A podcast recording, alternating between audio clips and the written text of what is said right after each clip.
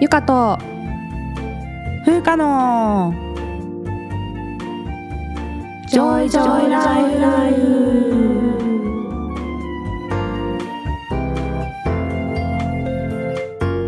この番組ではゆかと風花二人の女医が日々の暮らしや仕事にまつわる小話などざっくばらんな日常トークをお届けします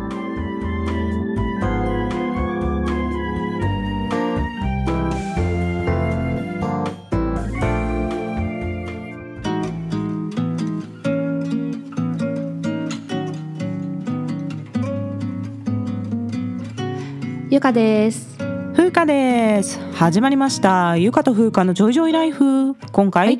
エピソード121121回目でございます、シーズン13に入りましたね、入りました。13ってすごいね。13ってすごいね。10回ずつにねまとめてシーズンそう作ってるけど。そうそうシーズン作ってるけどもうあっという間に13回目のシーズンですね。はい。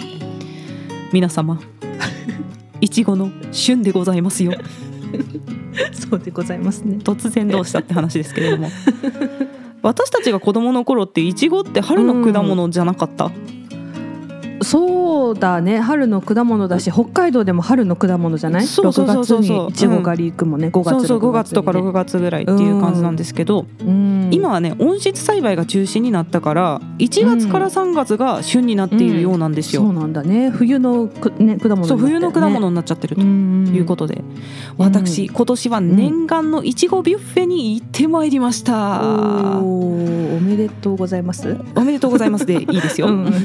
このいちごビュッフェっていうのがですねうんうん。ホテルのアフタヌーンティー的な時間にやっていうんうん。るいちごスイーツの食べ放題なんですよ、わあいいね。いいね。いいでしょ？で私いちごが大好きでもうお腹いっぱい食べるのが夢だったんですよ、おー。でもいちごビュッフェってさ結構高いのね。5 6千円するでしょ？そうね。ご飯より高いじゃん、うん5 6千円って言ったら。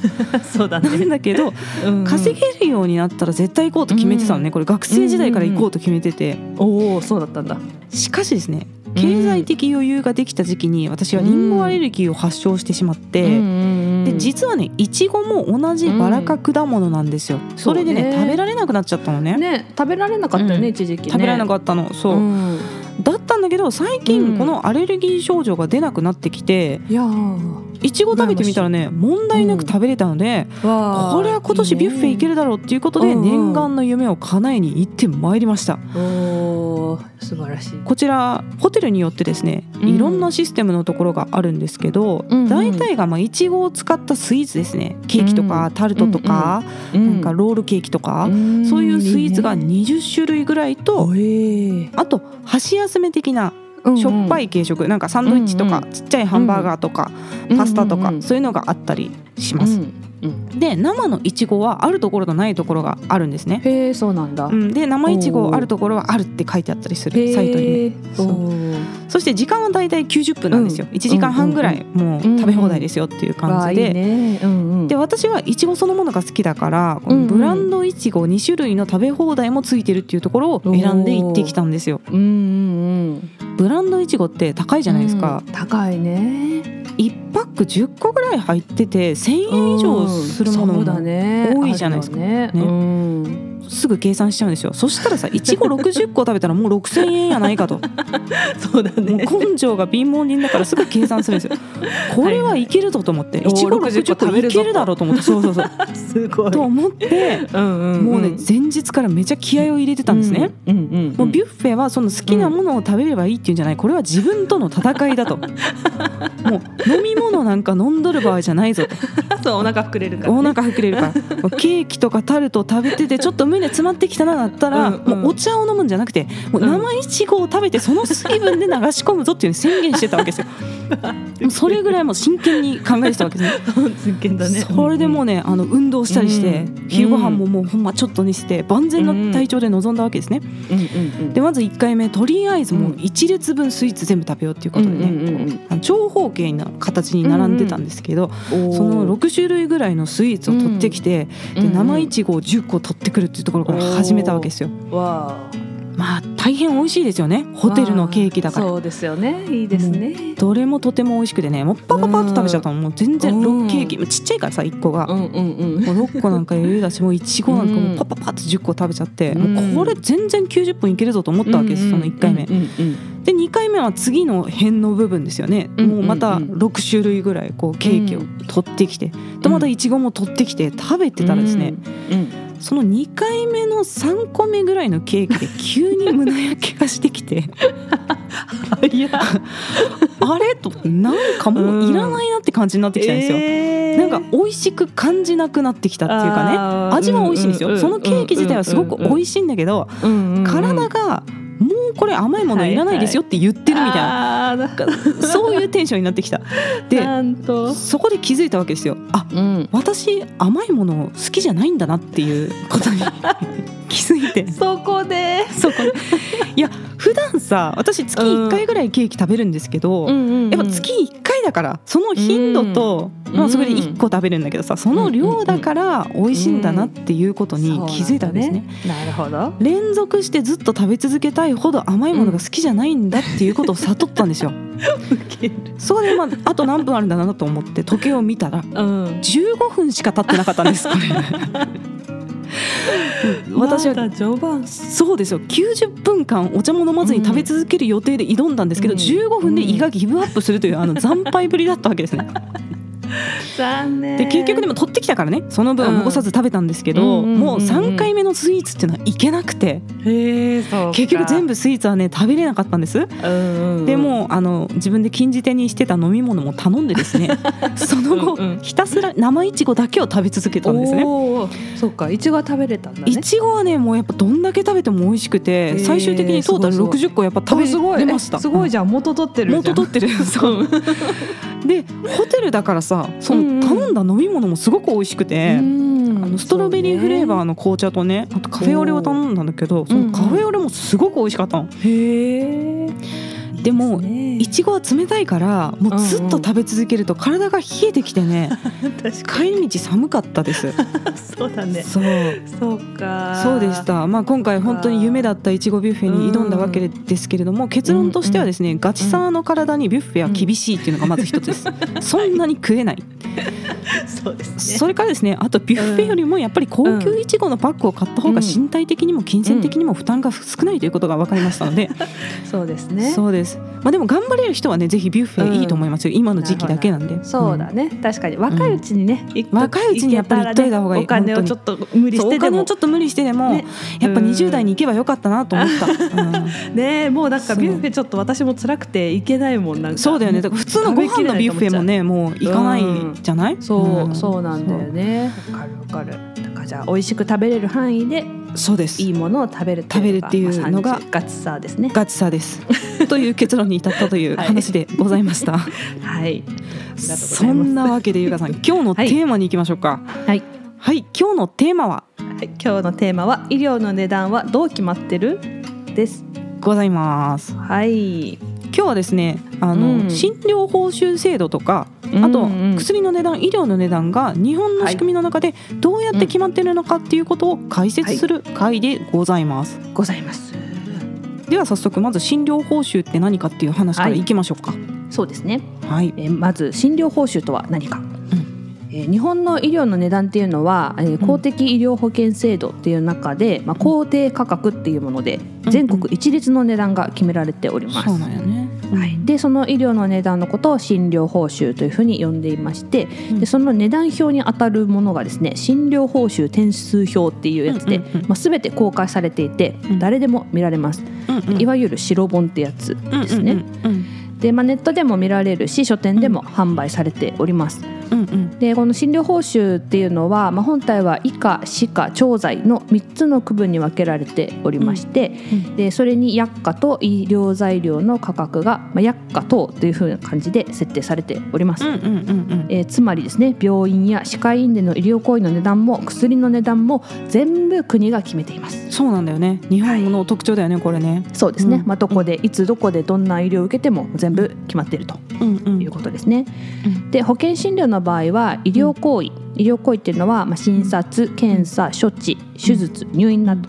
トなど全部に対してまあ工程価格が決まっておりましてでそれにプラスして病院の規模とか機能特定機能病院とかですね、まあ、そういうので加算があったりとかするので、まあ、完全に同じでではないんだけども、まあ、基本的な医療行為の価格っていうのは一律で決まっております。うんうん。で処方薬もどの薬をどの薬局でもらっても同じ薬だったら同じ値段そうそうそう、ですね。はい、なってるっていうことですよね。ですね。はいで病院で診察を受けると会計の時に医療費の明細表っていうのをもらえる病院がそうですね。ほとんどだと思うんですけれども、これに例えば初診料270点外来診察料70点とかね、そうやって書いてあるのを見たことがある方もいらっしゃると思うんですが、あれが診療報酬点数で、1点を10円換算するんですね、つまり初診料270点だったら2700円っていうことですね。うんでその時受けた医療行為に対してこのように点数が決まってて、はい。まあ、この診察料にさらに採血で何点その採血診断料何点、うん疾患管理料何点投薬料何点とか、その全部の点数の合計に10をかけた値段のうち若い人なら3割負担うん。で75歳以上って今2割負担になってますけど、はいそねその分を窓口で支払うということになります。はい。でさらに入院や手術とか高額な医療費を一度に支払わなければならなかった場合っていうのは1ヶ月あたりの上限が決まってるんですよね。うん、そうですね。一月あたりの一定の金額を超えた分が払い戻されるっていう制度、これがね高額医療費制度っていうのがあります。であります。これが超ありがたくて。ねえすごい制度だよね。で私手術を受けた時に、うん保険使っても100万弱ぐらい医療費かかってたの。うんだから3割負担でもあのうんうん。100万円弱ぐらいかかってた医療費がそれ年収に応じてなんですけど10万円ちょっとぐらいの支払いで済んで。いやーすごいね。めちゃくちゃ助かっただからほんま10割から考えたらもうねんんん0.5割ぐらいしか払ってない ぐらいかもしれないよこれ本当に。そうだよね。うんうん。もうアメリカだったらさそういうのでね、自己破産する人もいるわけじゃない、医療費を支払えなくて、それが日本ではもう誰でもうんさ、この高額医療費制度って申請すれば使えるわけだから、それは本当に素晴らしい制度だよね。まあ、でそもそもの医療費自体も安いじゃん、うん。もし安い。10割払ったとしてもせいぜい何百万だからそう1回の手術で。そうね。もう1000万とかなるわけでしょ？アメリカとか行ったらね,そう家買うか、手術するかみたいな。ね、死ぬか。死ぬか家買うかみたいな。いやー本当ブラックジャックの世界だよね、そうなるとね。そうそう。そうですね。はいでただあのこの診療報酬がうん安すぎ問題っていうのがありまして、ありますね。でこの診療報酬っていうのはさあの、うん病院に入るお金なんだよね。そうですそうです。うん、だからあの報酬っていうと医者が受け取ってるみたいに思うかもしれないんですけど いわゆる売り上げの部分なんですよ。そうなんです。病院の売り上げね。そう病院の売り上げの部分なんですけうんどだからそれにしてはちょっと足足りないっていうか足ねね。病院が赤字になるような価格が制定されてるっていうところがありましてそうですね。この間私はあのまた不妊治療の関係の診察で大学病院の産婦人科を受診したんですけれども、うんその日はねうん治療の経過を説明してもらって今後のプランを決める相談の日みたいな感じだったのね。うんうんで外来診療だけみたいな日だったんだけど、うんうん。私の担当医の先生すごい先生なんですよあのその道うんうん20年ぐらいのなんかすごい経験豊富なすごいベテラン。専門医のベテランの専門医の先生とうん大体10分ぐらいお話ししてうんうんで質問にも丁寧に答えていただいてでプランを決めたんですよね。うん。でそれで大学病院でその日のお会計がうん。なんとうん。220円だったんですよ。薬の処方がなかったから最新料だからうんうん7 70点かな？だから700円ぐらいの3割でわあ220円やってん。でもいやや安いね。さすがに安すぎだろうと思って。本当だね。うん。私はね患者としてその日行ったんで払うお金が安いのはそれはありがたいんですけどうんうんなんというか知識への敬意が感じられないなとちょっと思ってしまって。うんだって大学病院の専門医の先生の診察受けて220円でもちょっといいおにぎりいくらのおにぎりとかそれぐらいするじゃないですかもう今。そうね。らその先生の診察が10分で終わるにはさ何十年というトレーニングを積んできてうん的確なアドバイスをできる能力があるからそうですね。10分で終わるわけであってそうそうそうそう。いうことへの加算はないのかっていう。そうだよね。ないよね。ないね。ないない。そうなんですよ。だからそりゃねもうこんなん700円とかしか病院に入らなくてって言ったらうん大学病院が年間何億円っていう赤字になるのはそりゃそうだわなと。そうだね。思いましたね本当にね。そうだね、本当にね。うん。だってその病院に入ってるお金だってさな70点のさうん、700円。だから700円でしょその再診料でさ。そうそうそうそうそう。うんうん。その医者一人を10分間拘束した料金が700円と思うとさ、そう。なんかやるせなくなってくるよね。だってそこから病院は人件費光熱費うん検査機器の維持費建物の維持費、ねえ。全部払わなきゃいけない。そそうらまあね。4億円の赤字って言われてますけどね平均ね。まあそれねなるよね、うん。先進医療やるとこでね。そうそうそうそう。でこれあの診療報酬の安さでよく言われるのが、うん。あの胸骨圧迫、まあ、いわゆる心臓マッサージですね、うんうんそれ病院でやったらいくらかってうんいうと、うん。え30分250点なんですよ。2500円。知らなかった。嘘でしょ。そう30分胸骨圧迫しようと思ったら何人人が必要なのか、ねそうだって2分ごとにはもうに変わるの。こううん。変わんなきゃいけないし、うんまあ、最近ね機械のも出てきたけどでもその前はさ、人力だった。人力だからさ、本当にもう5人6人。4人絶対いるよね、うんうん。そう必要でね、まあ、それ胸骨圧迫だけすればいいわけじゃないから蘇生の時って。もっともっと人がいて、うんうん。でなんだけど。で30分超えると30分ごとに40点、まあ、つまり400円追加なんですけど でこれがさもうトイレのトラブル解消より安いんかいって、ね。トイレのトラブル8000円とか言ってんじゃん。死にかけてるのよだってそうそうそう。そう死にかけてる人を助けてるのに、うんトイレのトラブルより安い。そうそう。これおかしいですよね。確かに、うん。ねっていうのがまあネタになるんですよね。うんで麻酔科はね実は結構診療報酬にうるさいかっていうか、よく、うんうん。あの自分の科の診療報酬はよく知っている人が多いんだけど、うん。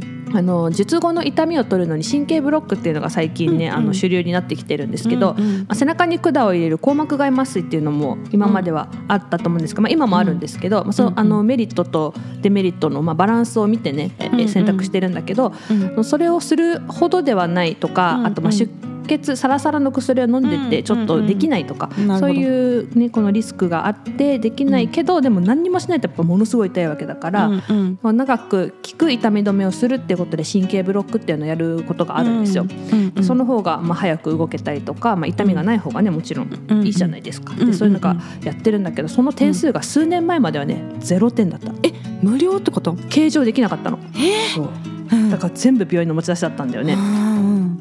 アメリカとかヨーロッパとかでうん。こうそれがその話題になってこう盛り上がってる時に日本では0円だったんだけどゼロ円でもやってたっていうことだもんね。やってた。ボランティアで。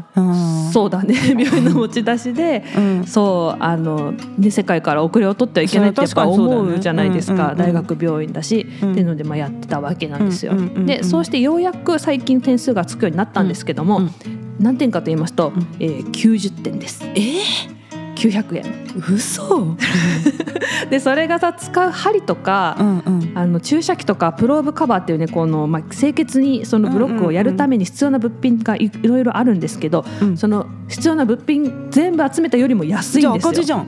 やっても赤字なのそう、え 結局赤字、ーうんうん。でその専用の袋をきれいにし、ね、あの、うん。超音波の機器を使うためのうん。袋があるんだけどそれがね、うん。まあ、メーカーによるけどやっぱ1,000円超えるとこもあるんだようんね。うんそうだよね。ちゃんと滅菌してねそうそうそう。作ってるってことだよね。そうだけどもうそれを使っていたらもうとてもじゃないけど病院の赤字になっちゃう、ね。うんうんで硬膜外麻酔をやらないことになるわけだから、うんうんうん。硬膜外麻酔はね確か1000それでも1500円だったかな、うんうん。やると、まあ、その分がなくなった上でさらに赤字だからさ、っていうことで、うん。あの傘袋をね滅菌して使ってる病院もあるんですよ。なんか本当あのコロナの時の カッパを着てなんかやってた。そうそうそう。ねゴミ袋を切って貼ってしてやってますみたいなさ、うんそういう感じですよ。でもここまでやっちゃうのがやっぱ日本人なんだよね。そうだね。よくないんだろうね。そういうことやるからよくないのかもね。利益ないけど患者さんのためにそっちの方がいいって思ったらやっぱりやるんだよな、ねえ、うん。そうなんだよね。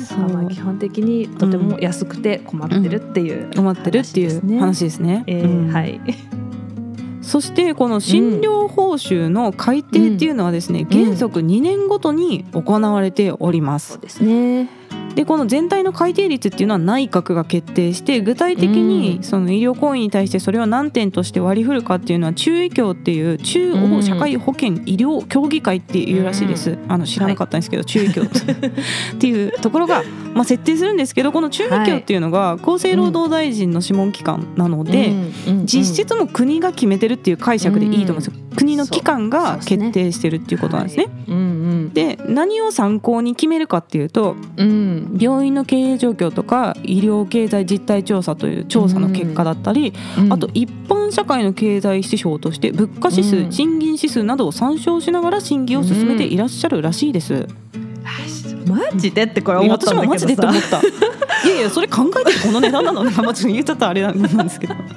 ねえ、うん。だってさこういろんな物品とか薬とかさ、うん。単価がそもそも上がって、そうね。燃料費も、ねうん。上がって消費税も上がったのにさそうん。卸とか、まあ、企業さんとかに払う、病院が払う額っていうのはすごく増えてるのに、それに見合うだけの上昇はないよね。全。然ないですよ。うん。むしろ減ってる部うん、切ら門もあるじゃん。るぐらいあるあるあるある、うん、減らされてるところもあるから、ねえ、うん、もう信じられない。本当に社会な経済の物価指数の何を見てたのって思うよね。大丈夫ですかって思ってしまう。ね逆にね。本当にね。病院の経営状況って毎年何億円の赤字の経営状況を見ても削減するんだっていうのがねね本当びっ逆にあのくりだよ本当にねび。っくりしておりましたが、びっくりしております。まあ、これはいなんでそんなことになっているかっていう話なんですけれども、うん。はい。国民医療費というものがありましてですね次この話題に入っていきますが、うんまあ、日本の社会ね高齢化の進展とともに医療費の増大っていうのは国家財政上大きな問題となっております、うん。これはまあ皆さん当然ご存知のことだと思うんですがうん。病院や診療所保健薬局などで保険診療として病気や怪我の医療に要した費用というのを国民医療費と呼ぶんですが、うん。はい。その総額が年間42兆円を超えているそうです。42兆円。これ結構天文学的な数字すぎて想像できないよね。そうだね。だいたい大阪のラグジュアリーマンションが1軒1億円ってすると 1億がそうなんだ。1万集まって1兆でしょ？そうですね。だって42万件のラグジュアリーマンションって言ってももう分からへんめちゃめちゃやばいね。やばい数字。すごいね。うん。だから診療報酬一つずつは安いんですよ。うん。やっぱもう実態に見合わないぐらい安くなってるんだけどうん。塵も積もれば富士山状態みたいな感じですよね。うん。国民全員を手厚く医療で支える仕組みっていうのを維持するために総額がとんでもないことになってるっていう状態ね。なんですよ。そうそうそうでこの医療費を削減するために、まあ、国もさまざまな取り組みっていうのを進めてきたわけですね。うん。それがまあ病床数の削減ですよ。うん。あのうん。ベッドの数を減らすっていうことですね病院の。で。すねでそれから病院の機能の見直しといって、まあ、従来高度急性期病院とか急性期のためにうん。維持されてきた医療施設のベッドを回復期とか慢性期のベッドに移行させるっていうことをしてきたんですね。そうう。ん。やっぱあとあの高齢者は回復期とか慢性期の患者さんの方が多いから、うん、多いからそうそう。うん。肺炎とかさそのうん。リハビリが必要とかいう人が多いから、まあ、そっちにもうベッドを割り振るっていう風に変えてきたわけですよ。はい、だから例えば脳出血になっちゃったとします。で手術とか急性期治療っていうのは大きい病院でするんですけど、うん。まあ、それである程度落ち着いたらもう今転院するんですよねみんな。うんうん。でリハビリは回復期の病院でやりましょうっていうふうにうん。もう病院の機能を分けてると。でそれはまあ最初の急性期っていうのは体調も不安定だし24時間観察が必要なんですけれども、うん。リハビリ期間になったらそんなにたくさんの医療スタッフで観察しなくても大丈夫でしょっていうことで、うんその回復期病院の方に転院させてそこではもっとこうスタッフが少ないんだよね。そうそう看護師の配置密度とかを下げて、でそれで患者さんを見られるようにしてるっていうことですよ。でこうやって急性期病院の病床を減らしたことがコロナで裏目に出たっていうのが、う。んそうなんだよね。そう。もうぎしかもめめっちゃギリギリまで減らしたっていうのがね。ね本当ギリ、もう余裕のない状態でうんあんだけ急性期の患者がボーンって増えたからと増えちゃったかららコロナの時に。う。ん。ねで慢性期では見られないしさ、うんうんうん。っていうのが、まあ、見てくれるようになったりもしたけど、うんうんうん。そ最初の始まりの頃はねそれですごく問題になったよね。う。ん。でその看護師さんの配置密度を下げる話とかにも関連するけどさ、うん。あのこの間看護師さんが多分慢性期病院の看護師さんがこううん。夜勤中にちょっと患者さんトイレ解除して別のところでナースコールになっちゃったから、うん。もう目を離してその患者さんを置いて別の患者さんを見に行った隙に患者さんが転倒して脳出血かなんかねなっちゃって、まあ、それを訴えた人がいて、それがさ過失ありの判決になっちゃったっていうことがあってね、まあそ職務的には過失ありになっちゃうのかもしれないけどさこう法律的に考えるとね、うんだけど、うん。その事実だけを見るとさこう現場の意欲をそぐっていうかさ、そうそう。だから背景にやっぱりもう見切れないぐらいの配置数にされてるっていうのがあるんですよ。それでかしかこう病院経営上そのだけの人数しか配置できないように医療費が決まってるのに、そう、うん、そこで起きた過失についてはまあ個人とか病院の責任になるっていうことですよね。うん。ねそう。どうしたらいいんだっていう感じじゃない、うん。なんかね。でもじゃあそれだからって高齢者みんなベッドに縛り付けるのかって言ったらね,、ねそのうん、今だってどんどんリハビリして、うん。あの家に戻っていきましょうっていう流れなのにそれともこう逆らうことになってしまって。ねそうそうそう、ねまあ、こう意欲をそぐような、ね、うん。判決が出たりということもあるという話です。でまあこれまでこの医療費の話をしてきましたけど、まあ医療費の中に、まあ、薬価っていうものがあるんですよ。薬のお値段ですね、うん。でこの医療費削減の一番のターゲットとなっているのは実は薬価なんですよね。うんうんうんで治療効果の高い高額の抗がん剤っていうものについては、うん。あの緊急的に薬価を引き下げたりとかうんうん。してるんですけど、あの薬価改定の頻度っていうのは2年ごとだったんですね実は。うんうんうんだけど今まで2021年から毎年改定するように。毎年引き下げてるよねそう改定という名の引き下げね、引き下げしかしないんだよ。本当にねうんそうそう本当に薬価はとにかく引き下げることしか考えられてなくて上がることはまずないよね。まずないよね。上上がったって聞いたことないよねうんうんでまあ診療報酬の全体は毎年微増本当うん、にさ本当に微増。本当微増だよね。1%とか。うん、1%ないぐらいのさ、微増じゃん、うん。うん。10%そうそう。消費税増えてるのにねそう。そうそうそう。あ消費 2%, 2消費税が増えてるのに、そそう。う。まあ、診療報酬はもう本当ねね。1%ぐらいなんだけど、うん。まあその内訳でも薬価だけは引き下げられているっていう。だから薬価が下がって全体のがちょっと上がって、うん。全部で見るとプラス1%みたいな。そうだね。そうそうそう。う。ん。そうですね。変えなくていいんじゃないかと思ってしまったよね。その逆に。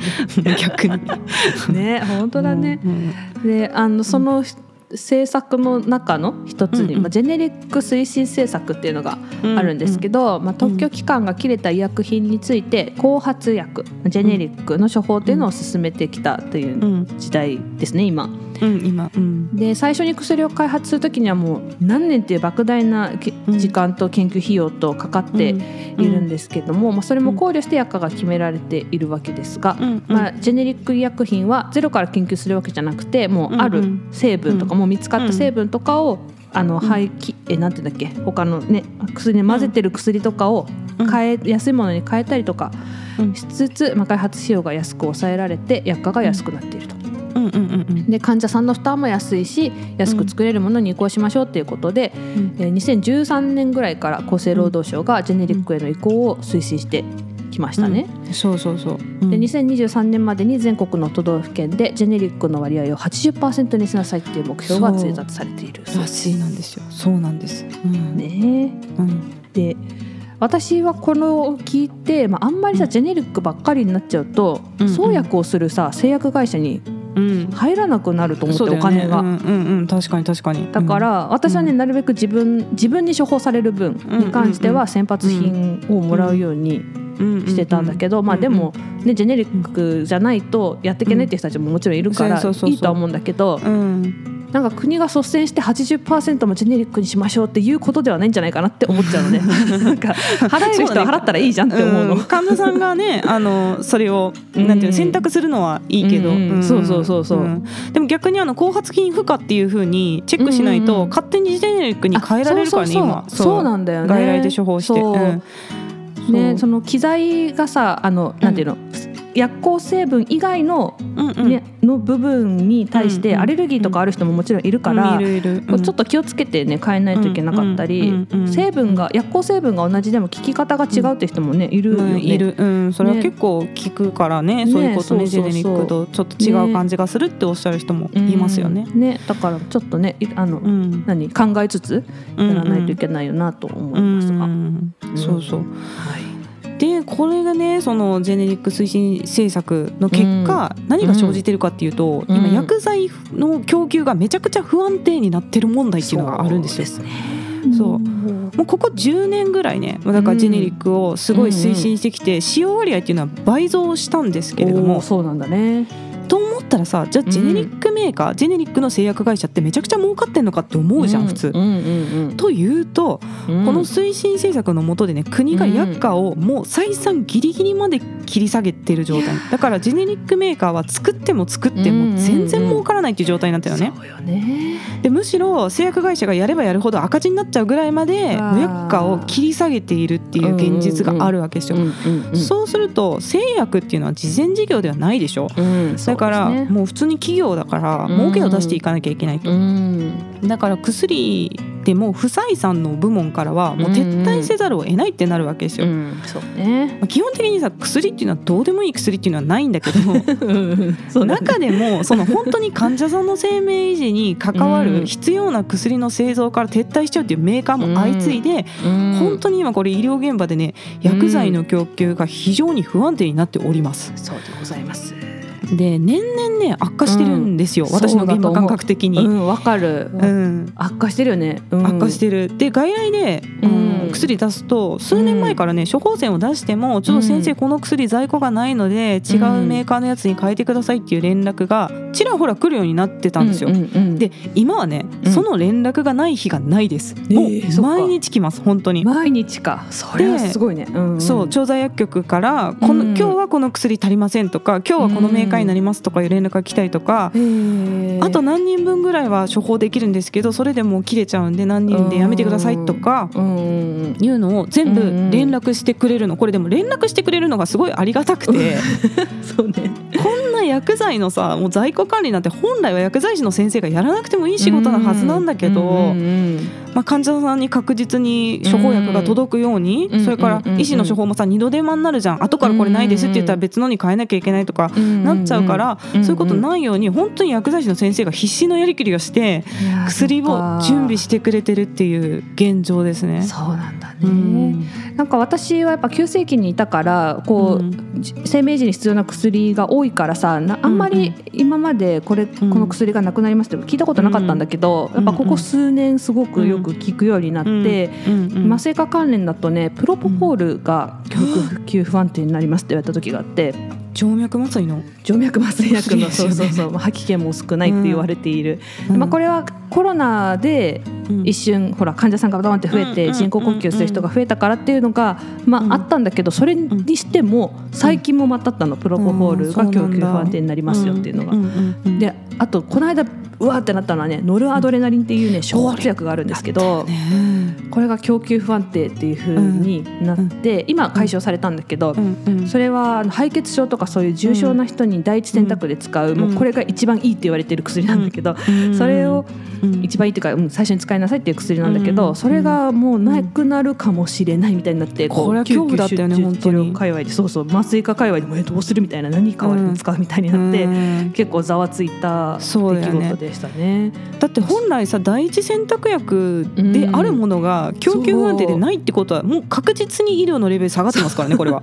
そうなんだよね。標準的治療のレベルが下がってるっていうことだからね。本当にうそう。だからね、なんかそう、これからもこういうことがあるのかと思ったらこう今のプラクティスがずっと同じようにできるわけじゃないんだなと思ってね、うそうそう。ちょっうんと考えなきゃなってこれでも結構重大な問題ですよね本当にね。ねでそしてですねこのジェネリックメーカーの相次ぐ不祥事っていうのがありまして、うん。まあ、経営加工会社とかですねあとうん。ジェネリック医薬品の最大手のうん。N 以降、まあちょっとほぼ言っちゃいますけどで N 以降さんがまあ不適切な生産管理体制を行ってるっていうので立ち入り調査とかうん。業務停止命令とかを受けた時があってはい。でこの N 以降さんに関してはうん。株式市場への上場ももう廃止になっちゃってだから株価が本当紙切れぐらい下がっってうんもう本当に倒産寸前です。だからうん。今なんとか経営破綻を防ぐっていう努力をしているような状態ですけどうん。それがジェネリックの最大手なんですよ。そうだね。もうだから本当にいろんな分野から今 N 以降さんも撤退し始めてしまってて、薬剤分野から、